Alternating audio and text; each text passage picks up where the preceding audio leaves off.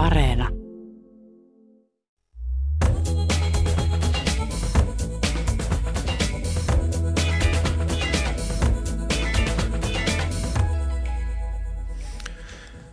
Hyvät kuulijat, tervetuloa Kulttuuri Ykkösen perjantaistudion seuraan.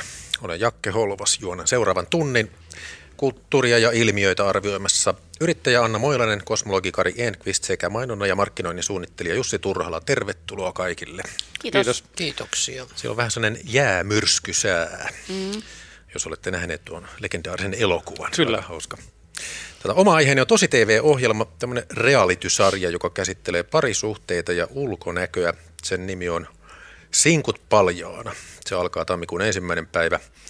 Siinä kuusi julkisuudesta tunnettua naista etsii elämänkumppania ja menee sokkotreffeille. Ja tämä deittailu Tosi TV tulee Yleltä. Ja nyt kysymys teille, jotka ette ole yleläisiä, että sopiiko tällainen Ylelle? Aloittaako Kari Enqvist? No vaikeahan sanoa, että olisi kategorisesti jotain, joka ei missään nimessä sovi Ylelle, että jos ajattelee, että Ylellä nyt kuitenkin on, on tuota, jonkunlainen mandaatti sille, että se, se niin tämmöistä yleissivistävää ja valistavaa tuota, perjantai-studion kaltaista ohjelmaa tuottaa, vaikka tämä nyt ei kaupallisesti olisikaan jättimenestys, niin voi tietysti kysyä ehkä sitten taas näiden kaupallisten kanavien näkökulmasta, että onko tämä nyt oikein sitten, että ja näistä rajanvedoistahan on ollut polemiikkia ennenkin, että milloin niin on sanottu, että Yle olisi tunkemassa sinne alueelle, jota ja, ja ehkä tässä nyt vähän se mm. raja, raja paukkuu kerro vähän näitä Ylen perusteluja kohta, mutta otetaan tämä alkukierros ensin. Anna Moilanen, miltä tämä tuntuu? No kyllä mun mielestä siinä mielessä sopii Ylelle, että kyllä kaikki ihmisyys mun mielestä sopii Ylelle, mutta, mutta kyllä mä niin kuin, musta tuosta niin kuin haiskahtaa se yleisön kosiskelu ja sitä mä en ihan ymmärrä, että miten se liittyy Ylen tehtävään. Että kyllä mä ajattelen, että arvokkainta olisi tuoda semmoisia ääniä ja ajatuksia esiin, jotka ei muuten pääse esiin ja toi genre kyllä pääsee vahvasti esiin kaikilla kanavilla. Jussi Turhala. Joo, musta myös tuntuu, että tämä on vähän niin kuin nähty, että, että jos tämmöistä sinkkudeittailua tuo, niin ehkä siihen voisi ottaa joku semmoisen yleläisen kulman, että siinä ehkä puhuttaisiin vähän asiaa siinä deittailun lomassa, niin kuin esimerkiksi vaikka jostain aluepolitiikasta tai... Alue.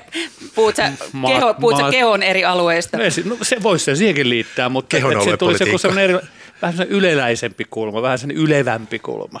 Hmm niin, niin ehkä tämmöistä nyt peräänkuuluttaisin, mutta nämä, nämä on vähän väsyttäviä nämä tämmöiset konseptit, että en mä varmaan ikinä kolmeen sekuntia kauempaa yhtään, yhtään katsonut, mutta ehkä mulla on käsitys siitä, että ainahan nämä vaan jättää katsomatta sitten, kun tämä nyt ei tule yleistymään.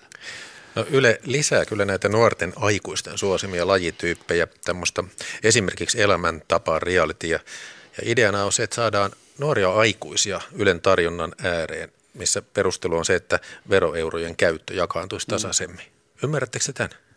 Kyllä mä edelleen Joo. ajattelen, että voi niille nuorille ja nuorille aikuisille tarjota jotain muuta kuin mitä on jo tarjolla. Että kyllä mä samalla tavalla tosi paljon on harmitellut sitä, että mitä Yle Puheelle on nyt tapahtumassa. Että Yle Puheella on kaksi ihan mun lempiohjelmaa. Yle Puheen aamu on paras aamu show, mitä on, ja Akti on mun lempiohjelma. Ja nyt meinataan lähettää vain podcasteja jatkossa, niin, niin musta se on merkillistä. Ja minusta nämä näyttäytyy vähän, vähän niin kuin sellaisena, että, että säästetään käsikirjoituskustannuksissa ja konseptin suunnittelukustannuksissa ja ilmeisesti myös jopa vaatekustannuksissa, jos tässä niin paljana, että tota noin, niin, et, et, et, se on merkki siitä, että ei haluta panostaa ihan hirveästi näihin asioihin. Mutta tämä paljaana tarkoittaa kasvot paljaana. Kyllä mä sen ymmärsin, mutta otin nyt tämmöisenkin kulmaksi. Mutta tämä, niin kuin, jos aletaan puhua veroeurojen jyvittämisestä, niin minusta se on hyvin vaarallinen tie ja, mm. ja mä en tiedä mihin se sitten johtaa. Että mä en oikein ymmärrä sitä, että miksi ei voi ajatella sillä tavoin, että, että tota, e, tämmöisen e, julkisen, julkisen tuota, tuotannon niin Ylen tehtävä voisi olla sitten tarjota sitä, mitä, mitä tota, ei muut todellakaan näin, ta- tarjoa, ja eikä se, nyt, eikä se ole musta kovin vaarallista, että, että jos nyt joku segmentti populaatiosta jonkun aikaa pysyy pysyy sitten sieltä pois. Ja siis on olemassa toki tämmöisiä tosi TV-ohjelmia, jotka sopii Ylelle loistavasti ja minäkin olen seurannut ihan herkeämättä pentuliveä, joka, jota on vaikea kuvitella kaupalliselle kanavalle. Onneksi tämäkin on vähän niin kuin pentulive, kun katsoo tuota ikärakennetta. Niin. Eli teillä ei ole kategorisesti tosi TV-reality-sarjoja vastaan, niitähän on kaikenlaisia. Ei Vaan no, tässä mä nyt kerron vähän tarkemmin, tämä käsittelee siis tämä Sinkut paljana reality ulkonäkö ja ihmissuhteita ja kumpaakin vähän niin kuin ongelmien kautta. Nämä ohjelman henkilöt on naisia ja tuota, tämä paljana, niin kuin mä sanoin, tarkoittaa kasvot paljana, millaista on mennä dateille ilman meikkiä, peittävä mekko päällä. Sitten siinä tämä naisten raati arvioi kutakin tämmöistä deittiehdokasta. Ja tuota, eikö tämä ulkonäköpaineiden käsitteleminen eikö se ole merkittävä aihe? No on se varmaan, mutta kyllä musta vanha kunnon napakymppi on tuossa edistyksellisempi, että siinä ollaan särmin takana. Mm. Ajatukset ratkaisee. niin, paitsi että katsojat näkee kyllä siinä. No katsojat. niin, vaikea, tota, että et tämä on nyt kova juttu, että mennään, mennään tota, treffeille ilman meikkiä ja, ja sitä ruoditaan sitten niin monen ihmisen voimin, niin se en oikein itseäni näe nyt sitä seuraamasta tätä. Että en siis mulla on uutinen, että 90 prosenttia suomalaisista naisista ei käytä meikkiä, minä mukaan lukien, että se ei ole hirveän harvinaista. Aika moni menee treffeille ilman meikkiä. Ylellä on tällaisia realitysarjoja kuin Lakeus Life, realitysarja Maaseudun nuorista, sitten on Oppairit Irlannissa, sitten samat Miamiissa, sitten on tämä Kandit, jossa eläinlääkärit kohtaa potilaitaan ja tämmöinen kuin Topi nuormiehen elämää kertoo tavallisen Se Topi on loistava. Se on loistava. Ahaa, no niin, sieltä löytyy kuitenkin mun tätä. Mielestä, mä, mä katsoin sitä kandea, mun mielestä se oli kanssa aika hyvä.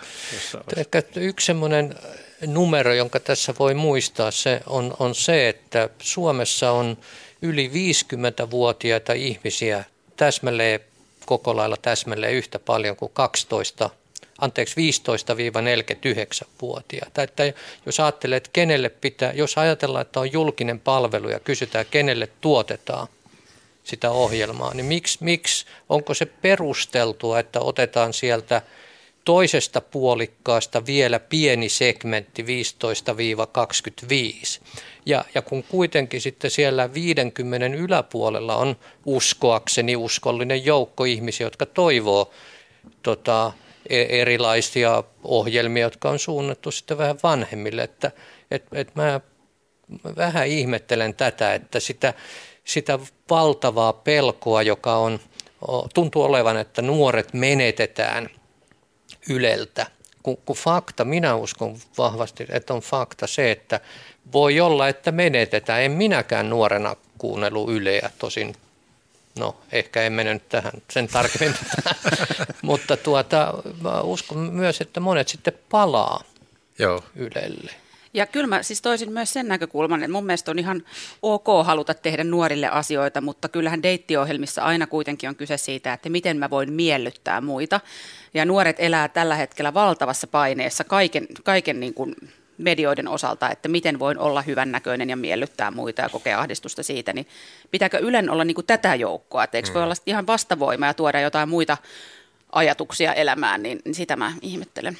Voisiko se Ylen toteutustapa olla sitten toisenlainen, että näille kategorisesti sanottaisiin, että nyt loppuu tämä liehittely, että koetapas hahmottaa asiat kokonaan toisella tavalla. Niin, vaikka jotain perspektiiviä rakkauteen, uudenlaista perspektiiviä rakkauteen. Realitysarja, jossa olisi pelkästään äreitä vanhoja miehiä. Hmm. Tähän mennään. No mutta hei, nämä realitit eli tosi TV on suosittuja. Saatteko te sanoa, mistä se kertoo? Siis tunnetteko te sellaisia realityn katsojia, jotka on niistä innoissaan? Ja oletteko te niinku yhtään empaattisia heidän perusteluilleen? En mä kuulla mitään perusteluita. Olisi hyvä kuulla yhdet.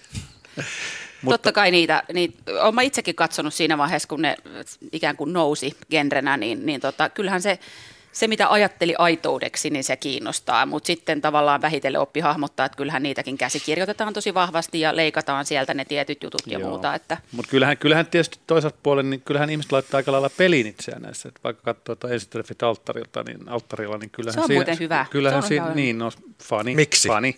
Miksi? Miksi se on No just hyvä? ehkä sen takia, että siinä ihmiset laittavat itse, itse peliä. Siinä tämmöinen aikamoinen instituutio, niin kuin avioliitto, mikä minusta oli järkennys, että ei ihminen voi mennä naimisiin sillä tavalla, että se näkee ihmisen eka kertaa, kun se tulee sieltä portaita alas ja samalla televisiokamerat näyttää sen kaikelle kansalle, mutta niin vaan siitä tehdään. Onko siinä muuten taviksia, että ne ei ole lähtökohtaisesti julkiksi? On, on, on, on erittäin. Ehkä näissä on jotenkin kuitenkin, kun puhutaan tämmöisestä realitystä, niin eikö se ole tavattoman kapea se, se määritelmä? Siis näähän on ihmissuhde mm.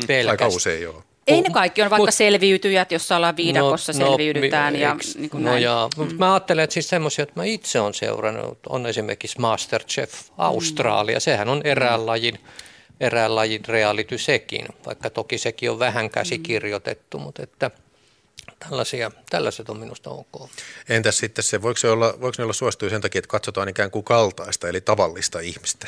Varmaan se, että ehkä se on joku reaktio sitten taas siihen, kun jossain vaiheessa niin kuin saippua että sun muut meni niin kuin siinä käsikirjoituksessa ja siinä tyylissä niin kuin överiksi, niin onko, onko tämä sitten paluuta siihen, että kaikki on tavallaan jo nähty, että nyt halutaan nähdä enemmän tavallisia ihmisiä. Sittenhän tämä tubettajien suosio mun mielestä kertoo myös, että nehän kertoo just siinä kahdelle miljoonalle ihmiselle, että pesin juuri hampaani ja se kiinnostaa tavattomasti. Niin, tota noin, niin tämähän on vähän samaa, samaa niin kuin maailmaa, eikö niin? Se, mikä tuli tuosta mieleen on, että, että yksi, mitä ei ole tullut vuosiin katsottua, mutta mikä on musta periaatteessa kiinnostavaa, on se iholla, jossa taas sit idea on se, että pidetään videopäiväkirjaa. Että on kourallinen ihmisiä, jotka pitää videopäiväkirjaa sen tuotantokauden ajan, niin, niin se musta on just sitä, että olisi, on kiinnostavaa lukea vaikka muiden päiväkirjoja, painetaan joskus kirjoiksi ja muuta, niin samalla tavalla on kiinnostavaa katsoa tässä ajassa ihmisten päiväkirjoja. Niin eikä mä tiedä, onko nämä reality-ohjelmia, nämä musiikkiohjelmat, nämä elämäni biisit ja nämä, nehän on sitten ihan laadukkaita, siis niin kuin se musiikki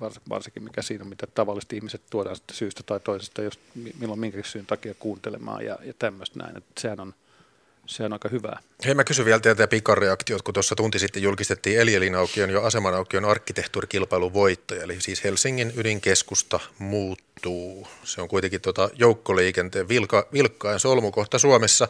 Se voitti tosiaan tämmöinen Klyyga-niminen tota, rakennelma, jonka on suunnitellut norjalainen arkkitehtitoimisto Snohetta. Mä näytän tässä teille Snohetta. kuvaa. Mitä te tykkäätte tästä? Nimi on parempi. Tuo Klyyga on loistava nimi. Mennään Klyygaan. Mun mielestä se olisi ollut hienoa, että se olisi ollut Klyyvari ja se olisi ollut nenänmallinen. Ei, mutta se on Öga ja Klyyvarin risteytys. Klyyvari olisi ollut parempi, tai Öga. Se on täydellinen sta- stadilainen nimi.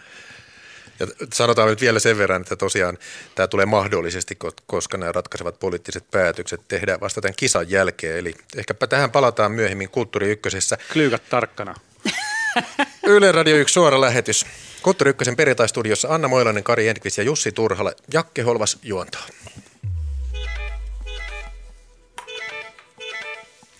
Sitten Jussi Turhalan valitsema keskustelun aihe, mikä se on?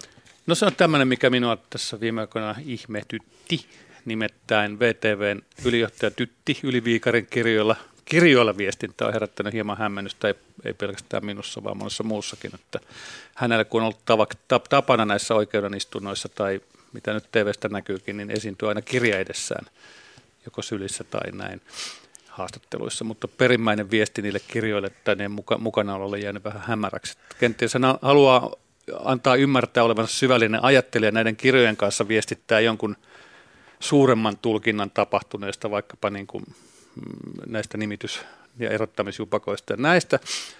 Mutta jos nyt oli esillä tämä persialaisen saadin ruusutarha, jota en ole lukenut, mutta sen verran tsekkasin, että korostaa hyveitä, kärsivällisyyttä, askeesia ja ja mammonasta luopumista, niin voidaanko tällä mammonasta luopumisen tarkoittaa esimerkiksi lentopisteitä tässä tapauksessa?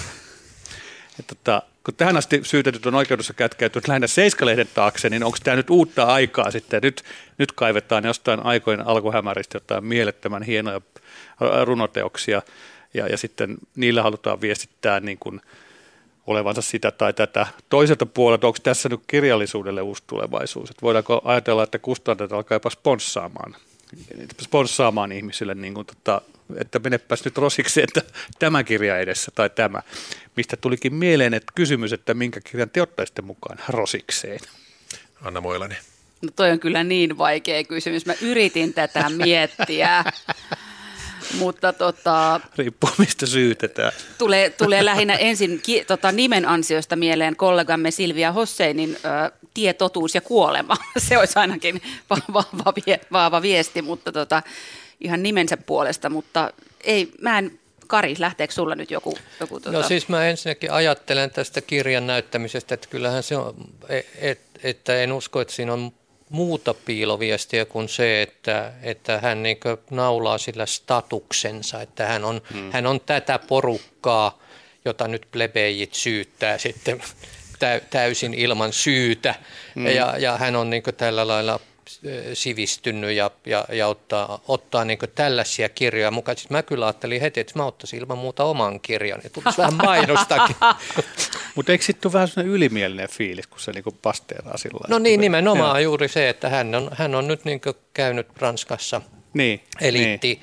eliittikouluissa ja hän lukee tällaisia, mitä, mitä nyt sitten – tosiaan siinä, missä... Taatusti aika harvaa on niin, lukenut niitä niin, kirjoja, tuota, eikä et, mitään herttasarjaa. Ja et mä en niin ymmärrä, että mikä, mikä funktio sillä muu voi olla, että ajatteleeko se nyt, että tu, oikeuden tuomari sitten jotenkin heltyy siihen ja sanoo, että okei, no jos kerran tätä Persian runous menee, niin...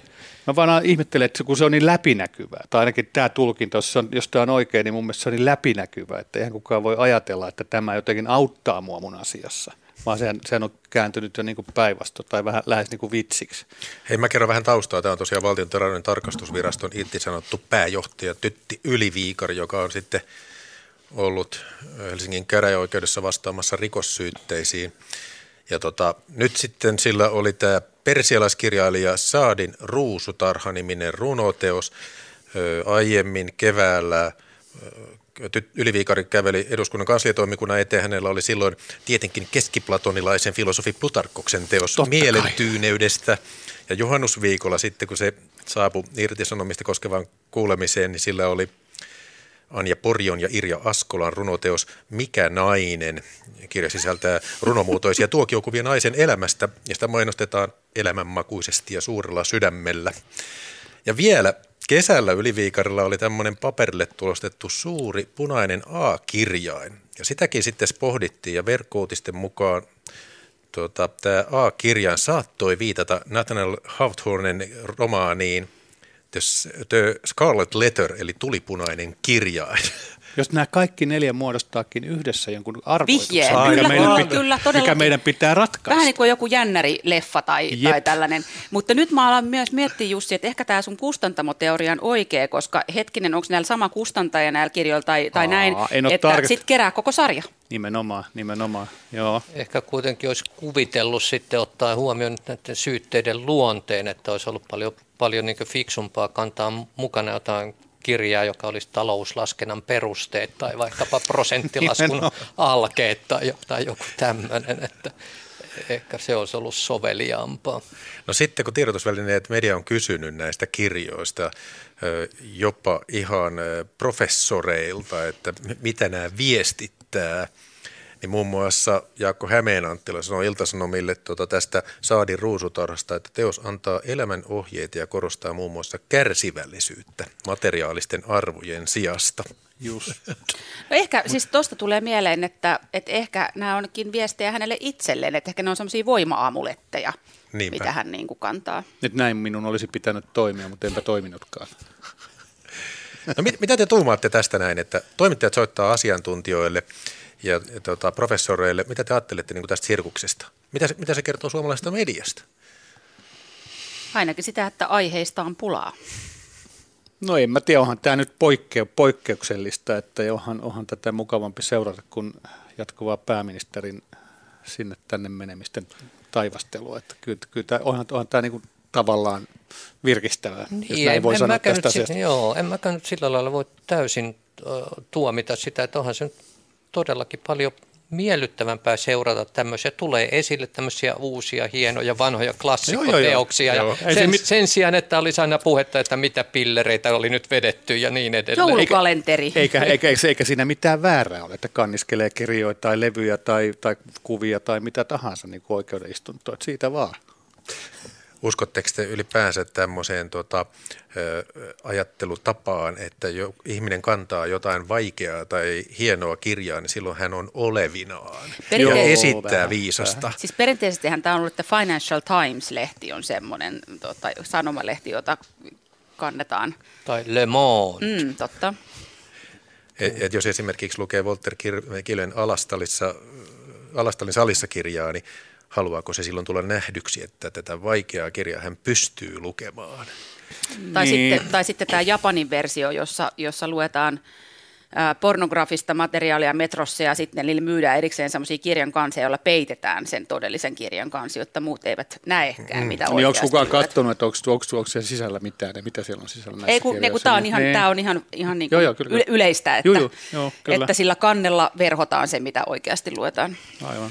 Mm, Kyllähän varmaan tämmöisessä, kun mennään julkiseen tilanteeseen ja sitten vähän mietitään, että mitä on päällä, niin tämähän on niin osa sitä asuste kokonaisuutta sitten, että minkälainen laukku, kuka sen on tehnyt mm. ja mikä kirja siinä nyt on. Mutta onhan se niin tavallaan niin piristävä, että harva rikollinen, ja en nyt, siis häntähän ei ole tuomittu, Niinpä. mutta siis ha- ha- harva, joka on oikeuteen, tota, menee tähän niin siinä mielellään esittelee tämmöisiä tällaisia klassikkokirjoja. Sadan vuoden yksinäisyys. Mutta mehän ei myöskään tiedetä, mikä kirja siellä on sisällä, siellä kansien sisällä. Niin, niistä mä kysyin. Mm. Että, Talouslaskennan perusteella. Niin. Kyllä siellä varmaan se oikea on, koska nyt, miksei olisi tai Niin No, e, tämä nyt on niin vahvaa spekulaatiota ylipäätään. No joo, Mutta kaiken kaikkiaan, siis tämähän nyt on vähän silleen hankalaa, että jos sä luet vaikka sanotaan Aristoteleen metafysiikkaa, niin sitten jotkut tulkitsevat, että nyt hän haluaa tulla nähdyksi Aristoteleen metafysiikka kädessä, niin tämähän tavallaan poissulkee koko sen ajatuksen, että joku voisi olla aidosti kiinnostunut siitä kirjasta ja että hänellä on niin kuin tavallaan kutsumus. Ja mä voin kyllä- ajatella, että, että se on kerta kaikkiaan niin koukuttavaa, että mä en keskeytä sen lukemista, vaikka mä joudun oikeuteen. Niin. En mä, en mä nyt oikeastaan epäile, ei mulla ole syytä epäillä, että hän ei olisi aidosti kiinnostunut. Et Joo. enemmänkin se, että miksi hän haluaa sen niin kuin viestinä näyttää. Niin, no Se kyllä totta, se voisi olla mukana ilman, että se on koko ajan tässä niin kuin framilla. Että kyllä se näyttöarvo siinä varmaan se tärkein olisi, vaikka siellä olisikin ihan oikeita syitä, mutta kyllä hän, hän, hän ei mitenkään sitä kätke Niin. sitä juttua. Lähinnä mä ajattelen sitä niin, että, tota, tota, että tässä ei ikään kuin kyseenalaisteta sitä, että jollain voi olla oikeasti omistautuminen tietylle romaanille, että, että se on aina niin kuin vaan tällainen näyttöarvo. No hei, tässä ei nyt oikeastaan käsitelty sitä, että mitä te pitäisitte siellä. Jussihan pohti tota, myös sitä, että sinne voisi ottaa jopa äänilevyn.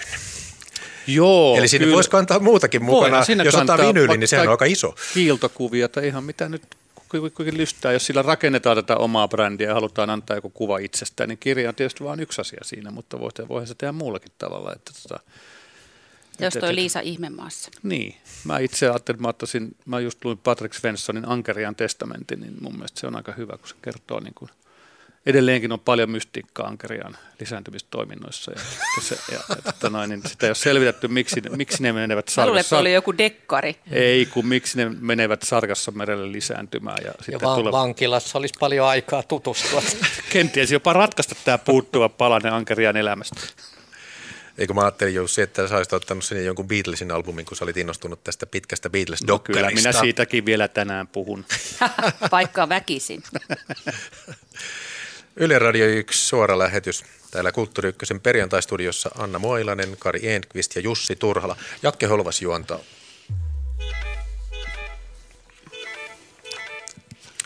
Anna Moilanen, mistä keskustellaan?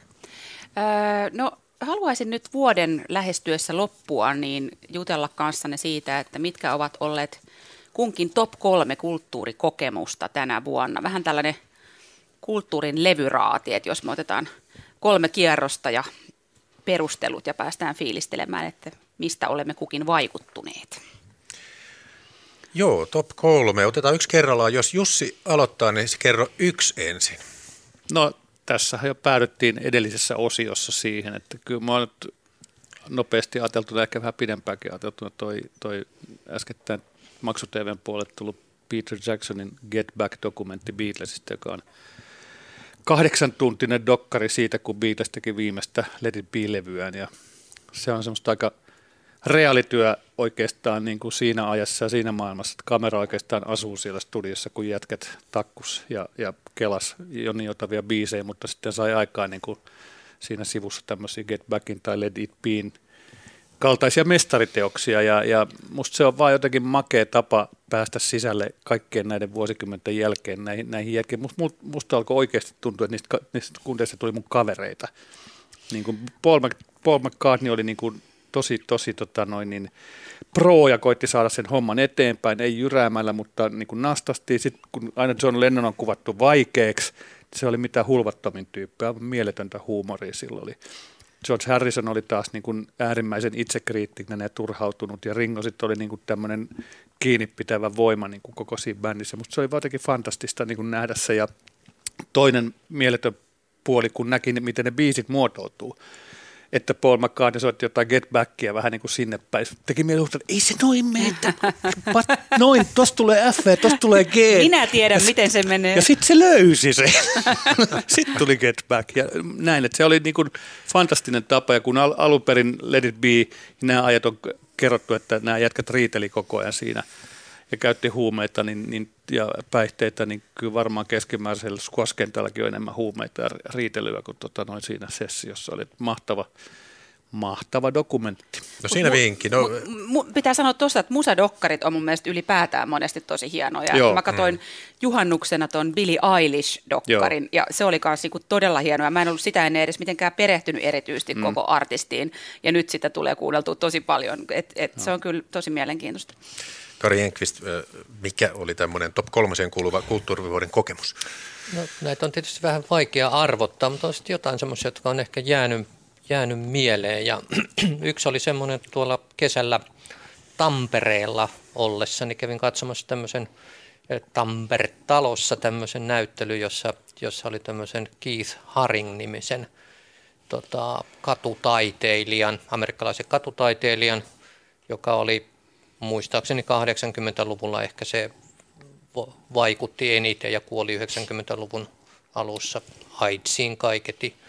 Ja, ja se oli, mä hyvin vähän tiesi hänestä, mutta että jollakin lailla se oli aika, aika vaikuttava. Ja siis hänellä on siis semmoinen ikoninen tapa piirtää semmoisen niin yhdellä viivalla, pysähtymättömällä viivalla ihmishahmoja, joiden, joiden tota, ympärille hän sitten piirtää tavalla tämmöisiä sulkumerkin tapaisia, mm. jotka tekee siitä semmoisen ikään kuin liikkeen. Ja ne on, ne on aika semmoisia, joita näkee aika, aika monessa paikkaa ja, ja ne tunnistaa hyvin helposti, helposti sitten, kun sen kerran on nähnyt ja tietää, mikä se on. Ja se, oli, se oli jollakin lailla minusta kiinnostava. Hän siis teki mun käsittääkseni, siis mä en nyt tästä paljon tiedä, mutta siis kadulla teki niitä, piirteli ja New Yorkin metroa ja ne oli, ne oli teoksia, jotka eli ehkä nyt sitten silleen puoli päivää tai, tai jotain ennen kuin hän sitten niin kuin rupesi nousemaan tämmöiseen kuuluisuuteen, että ää, siinä, siinä oli ehkä vähän semmoista pre-banks mm, mm. Tota, touhua tavallaan. se, oli, se oli aika silleen kiinnostava, ehkä just sen takia, että mä, mä en todellakaan tiennyt kovin paljon mm. No Anna Moilanen, kerro itse. No joo, siis nämä kaikki mun kolme lopulta on viimeisen kuukauden aikana koettuja, mikä on jännä. Mä en tiedä, johtuuko vaan siitä, että ne on niin tuoreessa muistissa, mutta tota, ehkä ensimmäisenä haluaisin mainita tällaisen kuin maalauskone, joka oli Emmassa. Ja, ja mulla on muutamia tällaisia pakkomielteitä ollut tässä viime aikoina, että mä yhtäkkiä luen Hesarista jonkun jutun jostain, jostain niin kuin esityksestä tai muusta, josta mä en ole tiennyt. Ja sitten tietenkin, kun on Hesarissa hieno juttu, niin ne on niin kuin heti loppuun myyty. Mutta lopulta pääsin katsomaan tota ja, ja olin luullut, että se on ihan erilainen, koska mä oon Emmassa ollut katsomassa tällaista muun muassa Vanhat mestarit kansallisteatterin mielettömän hienoa teatteriesitystä, joka on ollut siellä näyttelytilojen keskellä ihan vaan laitettu sinne 50 tuolia tai 30 tuolia siinä, siinä esitetty.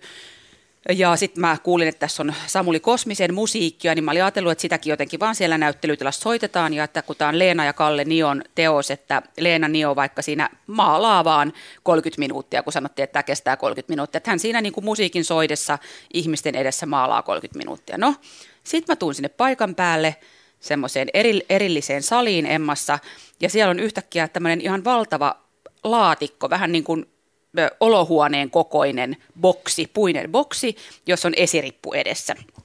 Ja tota, sitten tämä esitys alkaa sillä tavalla, että tuodaan valtava kangas, siis maalaus, kangas ja kaksi tällaista avustajaa työntää sen, sen kankaan, siis blankon va- valkoisen kankaan sisään semmoisesta reiästä, joka on sen boksin alareunassa. Sitten esirippu sivuun ja sitten semmoinen näkymätön käsi alkaa siellä sen kankaan takapuolella maalata siihen. Ja sitten tulee erilaisia, erilaisia värejä valuu sieltä ja tämä kestää 30 minuuttia, jonka seurauksena on teos, mm. valmis teos. Koneesta tuli ulos. Kyllä, koneesta tulee ulos valmis teos ja siinä on niin kolmenlaisia, äh, on tota, maisemia, muotokuvia ja still lifeja. Ja, ja se, se, milloin mä olin katsomassa, tota, niin siellä oli kymmenen jo seinällä niitä edellisiä, niin mä olin sitä mieltä, että se, minkä mä just sain nähdä syntyvän, oli se kaikista hienoin mun mielestä, mutta ne kertoo, että ne on tosi pieniä teknisiä säätöjä, mitä siihen koneeseen tehdään, ja sitten se lopputulos on aivan erilainen tai ne on erilaisia keskenään. Ja kuvitelkaa, että jos mä en ymmärtänyt väärin, niin tämä on oikeasti joku sata vuotta vanha kone, jonka hän on löytänyt jostain Euroopasta. Tämähän on vähän niin kuin maalaustaikuutta. Ja mä haluaisin ehkä vielä, vielä tota, äh, lukea teille semmoisen ajatuksen, joka mä poimin ihan toisaalta Radio Helsingin tällaisesta taide- vai teknologia-ohjelmasta, että taiteen ydin on selittämättömyys, tekniikan selitettävyys. Ja taidehetket eivät ole monistettavissa, katsotaan mikä resonoi ja sen pohjalta lukitaan jotakin. Taide voi luoda merkityksiä teknologialle, joka voi olla kylmää ja seistä tehtailemassa erinäisiä tuotoksia. Niin mun mielestä tässä oli just taianomassa tässä Emman jutussa se, että, että siinä yhdistettiin tavallaan tämä tekniikka ja taide. Ja tämä oli niinku oikeasti sadan vuoden, sadan vuoden takainen kone. Joo. Ja, ja sitten mä vielä jäin miettimään sitä, kun nyt tuli uutinen, että Emma on ostanut ton teoksen. Että mitä se käytännössä tarkoittaa, että mitä he on ostanut, jos tämä on tämä sata vuotta vanha kone. Että onko ne ostanut nämä, siis Leena ja Kalle, niin on säädöt siihen, onko ne ostanut sen Samuli Kosmisen musiikin. Mua kiinnostaisi tietää, että jos nyt joku Emmassa on kuulolla, niin laittakaa Ylelle viesti, että mitä he osti. Mutta tämä on, oli todella maaginen ja vaikuttava. Jatketaan kierrosta. Jussi Turhala. Aa, Joku toinen.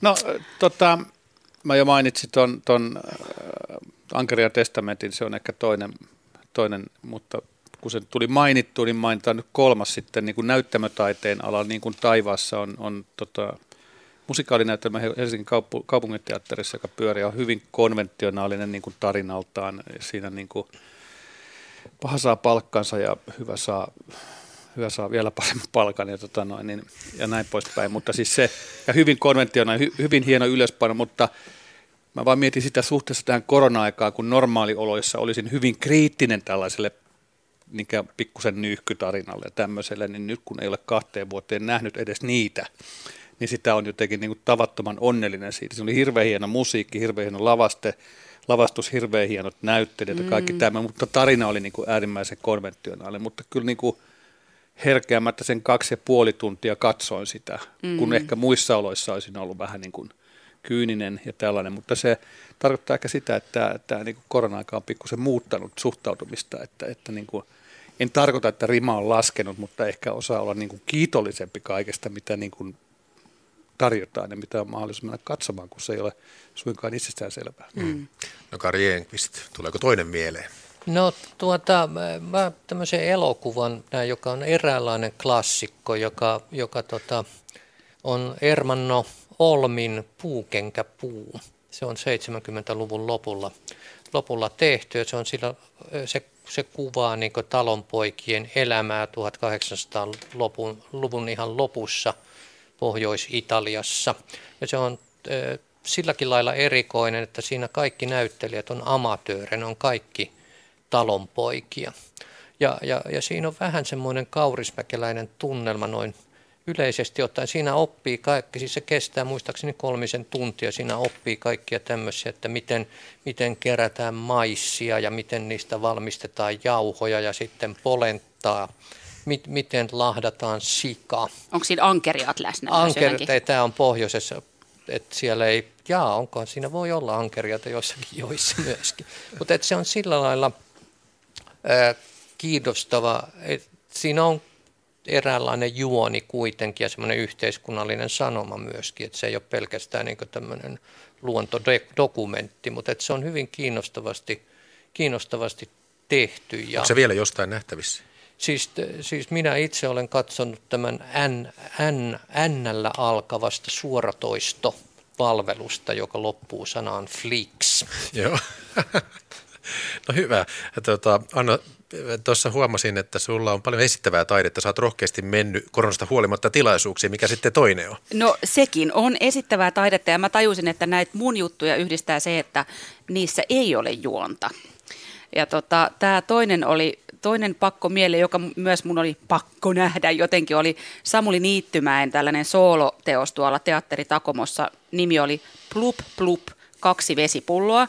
Ja tämä inspiraatio on tullut semmoisesta rottakokeesta, jota on tehty joskus, olikohan se 50- vai 60-luvulla, jossa on laboratoriossa rotille annettu valinta, että joko saa juoda no, tavallista vettä tai kokainivettä.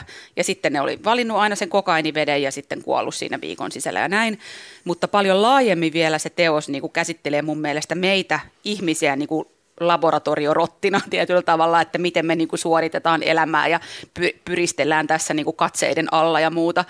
Ja, ja oli, se oli niin kuin todella intensiivinen, todella fyysinen esitys ja, ja tota, niin, niin uskomattomalla tavalla piti otteessaan yksi ihminen vain siinä lavalla sen koko ajan rot, rottana. Ja tota, pitää vielä ehkä mainita, mä en tiedä saako Yleisradios mainita tällaista, mutta siinä oli mun mielestä aivan riamastuttava tällainen itsetyydytyskohtaus, jossa se rotta meni siis ainoan esineen, eli nojatuolin taakse, ollakseen piilossa siltä ikkunalta, jonka takana hän tiesi, että häntä katsotaan sen ikkunan läpi.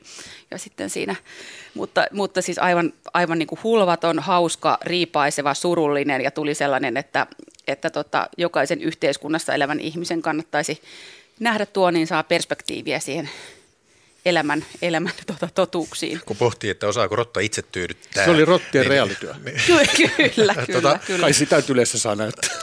Tota, Jussi Turhala taisi sanoa jo kaikki kolme. Niin, mä tyhjensin nyt sitten mä, Kari Enqvist. Niin, mä, sano vaan.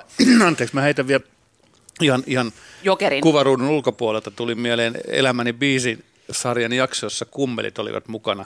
Se oli mulle aika elähdyttävä, koska mä oon niin kova kummelifani ollut ja nyt jo nämä vanhentuneet herrasmiehet, minkälaisen äh, niin kuin, joukon ne muodosti siinä, siinä sanaillessaan spontaanisti keskenään ja ennen kaikkea mitä biisejä sitten bändi soitti niin kuin heidän, heidän toiveestaan, niin siinä oli minusta semmoinen kokonaisuus, niin kuin, mikä on jäänyt mieleen tältä vuodelta. Kari Enqvist.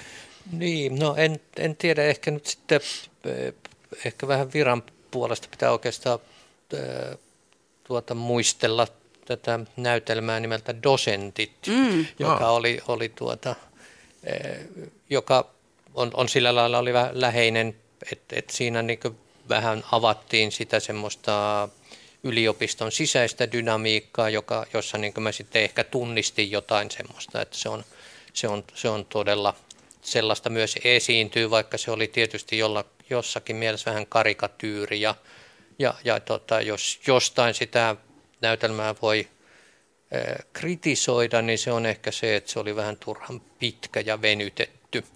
Ja, ja siinä oli elementtejä, jotka oli niin tavallaan turhia. Mutta ku, kuitenkin sit, kokemus. Mä oon kuullut siitä ihan hirveästi kehuja. Eikö se ole se Juha Jokela, Jokelan just? Niin tota, mä just eilen oli Annojen juhlissa, kun oli Annan päivä. Meillä on aina juhlat, jos on oh, pelkästään on Annoja.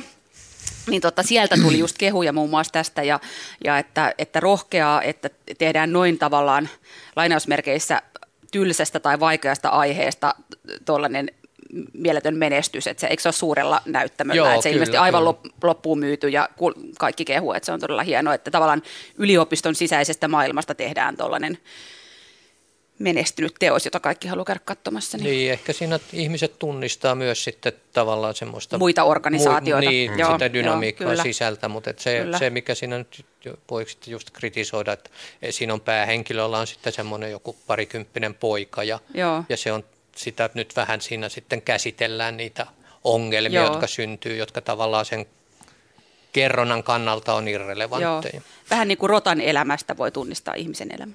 Kerro vielä Anna Kolmonen. No mä olin viime viikolla tuolla Taideyliopiston kuvataideakatemian uuden rakennuksen myllyn avajaisissa. On aika hieno, hieno tuolla Sörkässä ja tuli semmoinen kohottunut fiilis siitä, että kun kulttuuria vaan ajetaan alas, niin onpa hienoa, että on saatu tuollainen upea rakennus aikaan. Ja siellä oli kaiken näköisiä kierroksia kulisseissa ja, ja studioissa ja muuta ja tosi hauskaa, mutta sitten aivan puun takaa tällainen teatterikorkeakoulu, joka on siis siinä aivan vieressä, että siitä hauskasti pääsee sisäkautta Teakista sinne Kuvataideakatemian puolelle, niin oli, oli tarjottu kutsuvieraille tällainen ö, kolmannen vuosikurssin monologeja. Eli, eli oli noin 10, ehkä 12 opiskelijaa, jotka oli ilmeisesti ehkä saanut kaikki valita oman tekstin. Siellä oli muun muassa muuten ö, Silvian tästä kyseisestä tietotuus- ja kuolemakirjasta ö, yksi essee, tulkittuna todella hienosti. Ja, ja se oli mahtavaa, kun ei ollut niin mitään odotuksia sille monologiesityksille. Hmm. Ne oli niin hienoja. Siis ja nuoria opiskelijoita. Niin, nuoria opiskelijoita, että tavallaan kaikkia näitä mun suosikkeja yhdistää just se yllätyksellisyys ja intensiteetti.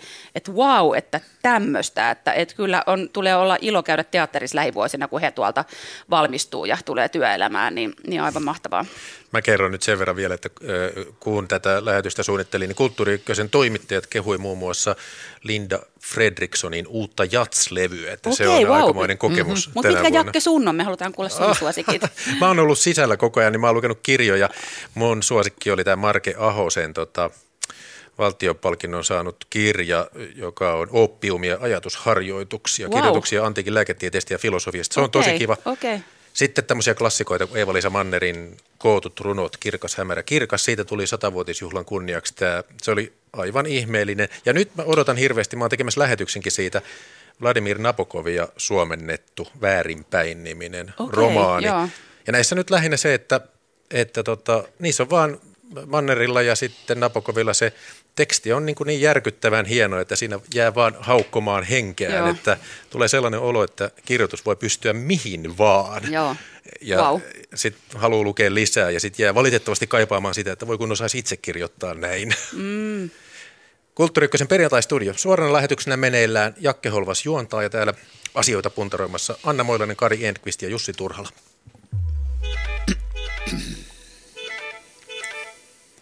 Kari Enqvist, mistä keskustellaan? Niin, ke- keskustellaan joulu- eli kausivaloista, joista tuntuu tulleen niin suomalaisuuteen semmoinen uusi kulttuurinen elementti, joka on niin lähes sama status kuin joulukuusella. Että, ja, ja tämä kausivalo tarkoittaa sitä, että ne väännetään päälle jo joskus marraskuussa ja ne on ehkä sitten siellä joskus helmikuun lopulla pikkuhiljaa sammutellaan.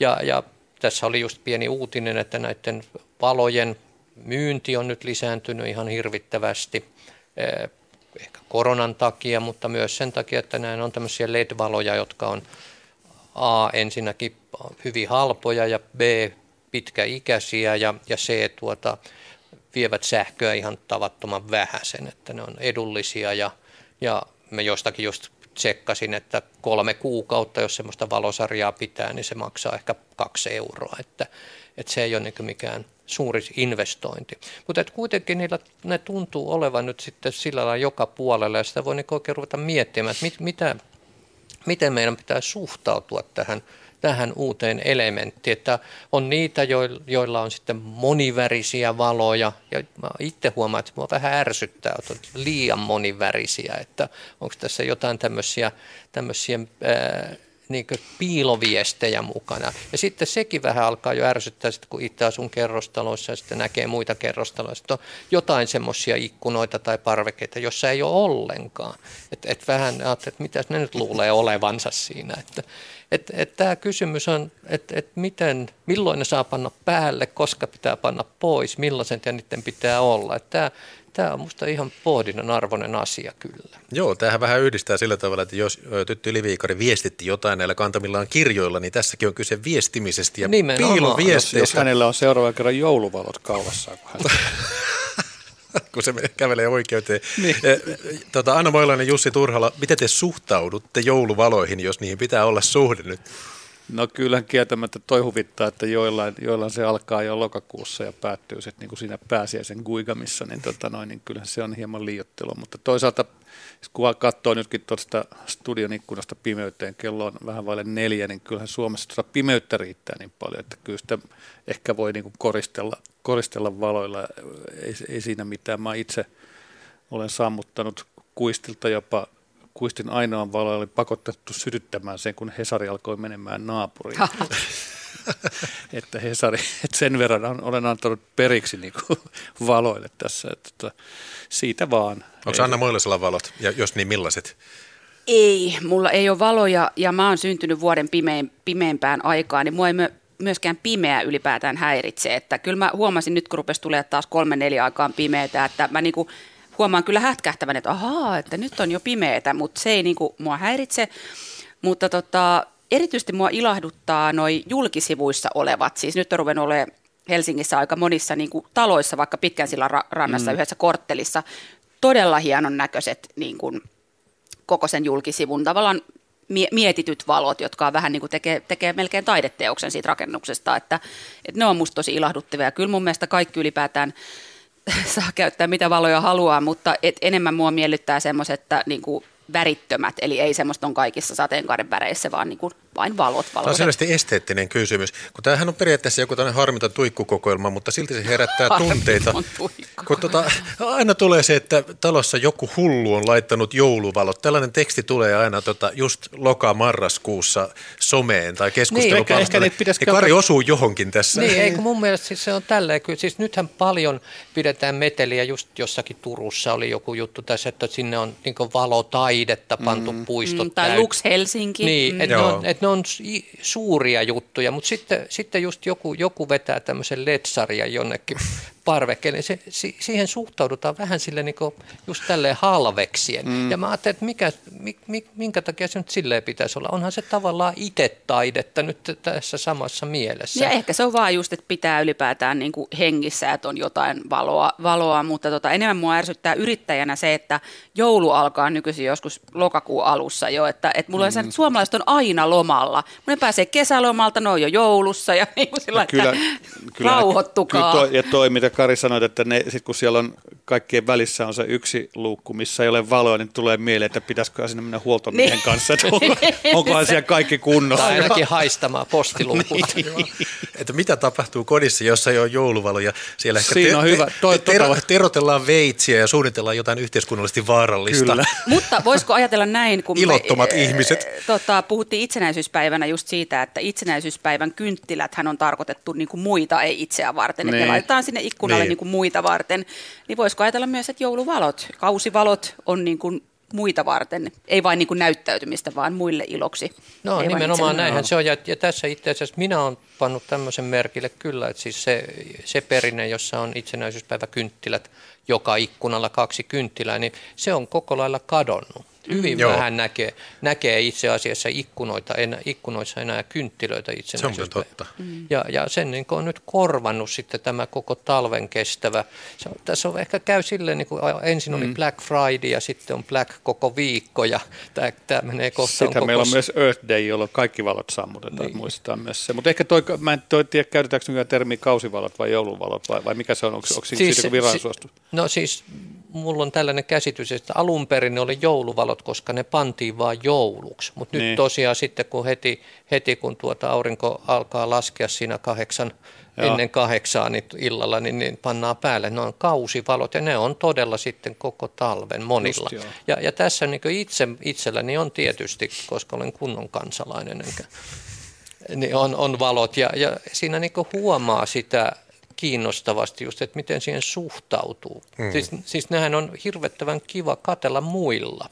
Että se on nimenomaan se funktio. Siinä tuotetaan iloa muille, mutta siinä on jotenkin tarkkaan, että täytyy niin sälekaihtimien välistä kuikuilla, että, että joko nyt on joku pistänyt, että voiko vielä niin, itse... Niin kuka on se ensimmäinen? Niin, kuka on, on se rohkea ensimmäinen? Ja kuka on viimeinen? Niin, kuka, mikä on se hyvä hetki pistää, että jotta ei eri, et erotu niin liian. Ja Suomessahan ei revitellä vielä samalla tavalla kuitenkaan kuin jossain Jenkeissä, missä on mielettömiä Pahin on edessä. installaatioita. Kyllä siihenkin vielä ehkä mennään. Ja on, on sitä jonkun verran, mutta ei, ne, ei samalla ne, tavalla. Ne. No mutta sitten tässä on tietysti se, että jos naapurilla on tällaiset kirjavat, hysteerisesti vilkkuvat valot, niin, niin että se tulee niin voimakkaasti, että oma makuuhuone tuntuu pari kuukautta diskolta. Niin tota, eikö taloyhtiöillä ole mitään niin kuin sääntöjä tähän? No, e- eikö meitä voi suojata? Joo, no tämä on tietysti Suomessa aina se heti ensimmäinen kysymys, joka tulee, että eikä tässä oh. ole mitään pykäliä olemassa. Aivan, Pohjois-Korea. niin. Mutta tuossa tuli mieleen, että itse asiassa itseäni miellyttävimmät valot, kausivalot on meidän talon sisäpihan valtavassa puussa. Sinne laitetaan aina jossain Joo. vaiheessa ihan vain semmoinen yksinkertainen valo, valoketju niin kuin ilman, ilman vilkkuvia väri, värivaloja, niin se on todella kaunis. Nyt kyllä. pitää hieman suositella Kumpulan, Kumpulan joulukatua, jossa on, joka on erittäin tyylikkäästi. Wow, mikä on Kumpulan joulukatu? Se on Liminganttia, mikä okay. siellä on hyvin muu, ihan muutama tämmöinen joulukoriste ja sitten siellä on myös jollain pihalla, pihalla semmoinen jättiläismäinen valoista tehty rauhanmerkki puussa. Joka Kuka sen on määritellyt Kumpulan joulukaduksi? En tiedä, kun en asu siellä. Kävelin eilen koiran ulkoilla, kun se on siitä ohjaa. Se näyttää aika kivalta se joulukatu siellä. Tavallaan näillähän on just ollut semmoiset pitkät perinteet ja juuri niin kuin tulee tuosta joulukadusta mieleen, että siis valaistiin mm.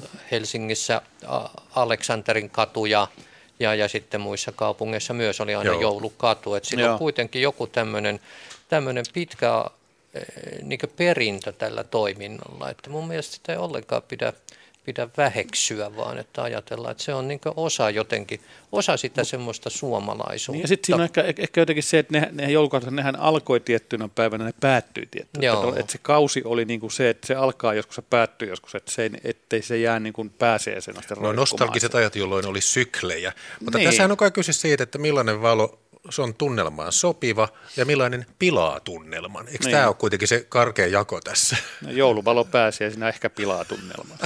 Varsinkin jos se on poro. Ehkä ne olisi myös hyvä heijasti, ehkä ne olisi myös heijastimen korvike, että just et laittaisi kaulan ympärille tai niin, niin. asusteeksi. Siis ihmisillähän on, e- ei ole niin heijastinhan on nyt ihan, mä en tiedä missä sä asut, mutta sehän on ihan eilispäivää, että nehän niin, on tosiaan niin. semmoisia vilkkuvia valoja ja tämmöisiä, että koiran mm. pannoissa on ja niin. muuta tämmöistä. Että... Osaatteko te Koirat ylivarustella. tiivistää etiketin, että milloin on sopivaa ottaa jouluvalot käyttöön? Annetaan nyt vinkki kuulijoille. Onko se joulukuun ensimmäinen päivä vai? No, no siis tämmöisessä kristillisessä vuoden kierrossahan niin adventista alkaa, alkaa tavallaan se joulun odotus. Ja siinä mielessä mun mielestä siis adventti siinä ei varma, varmasti tee mitään tota virhettä, jos adventtina pistää ne päälle, mutta että sitten, että onko aikaisemmin, niin se, se on sitten sen pakanallisuuden asteesta. No, sama mieltä ja sama, sama koskee joululaulua, että ne voisi kytkeä ihan tähän samaan, samaan tätä, tätä, tätä, mä olin sanomassa. Mun mielestä valoa voi laittaa, kun tulee pimeätä, mutta jouluvalot niin kuin vii, aikaisintaan 15. Laulut joulukuuta. siis. Niin joululaulut niin. A, aikaisintaan 15. joulukuuta. Joo, joul, ne pitäisi loppua tapanina kuin seinään. Kyllä. Hyvä. Kiitos keskustelusta Anna Moilanen, Kari Enqvist ja Jussi Turhala. Kiitos. Ja tietoa ohjelman tekijöistä. Kulttuuri Ykkösen tuottaja on Olli Kangassalo ja äänitarkkailijana toimi tänään Hannu Perälä. Juontaja oli minä, Jakke Holvas. Ja ensi maanantaina tulee taas meikäläinen eli Jakke Holvas kulttuuriykköseen juontajaksi. Silloin kannattaa kuunnella ohjelmaa kaikkien niiden, jotka ovat lopen uupuneita työpaikkaansa esimiesten ja kokousten puhetapaan. Sellaiseen puppupuheeseen, jota ei ymmärrä, koska puhe on hallinnollista slangia. Työpaikkoja puppupuheesta. Kulttuuri lähetys maanantaina 15.02, mutta nyt kohti viikonloppua. Hei hei!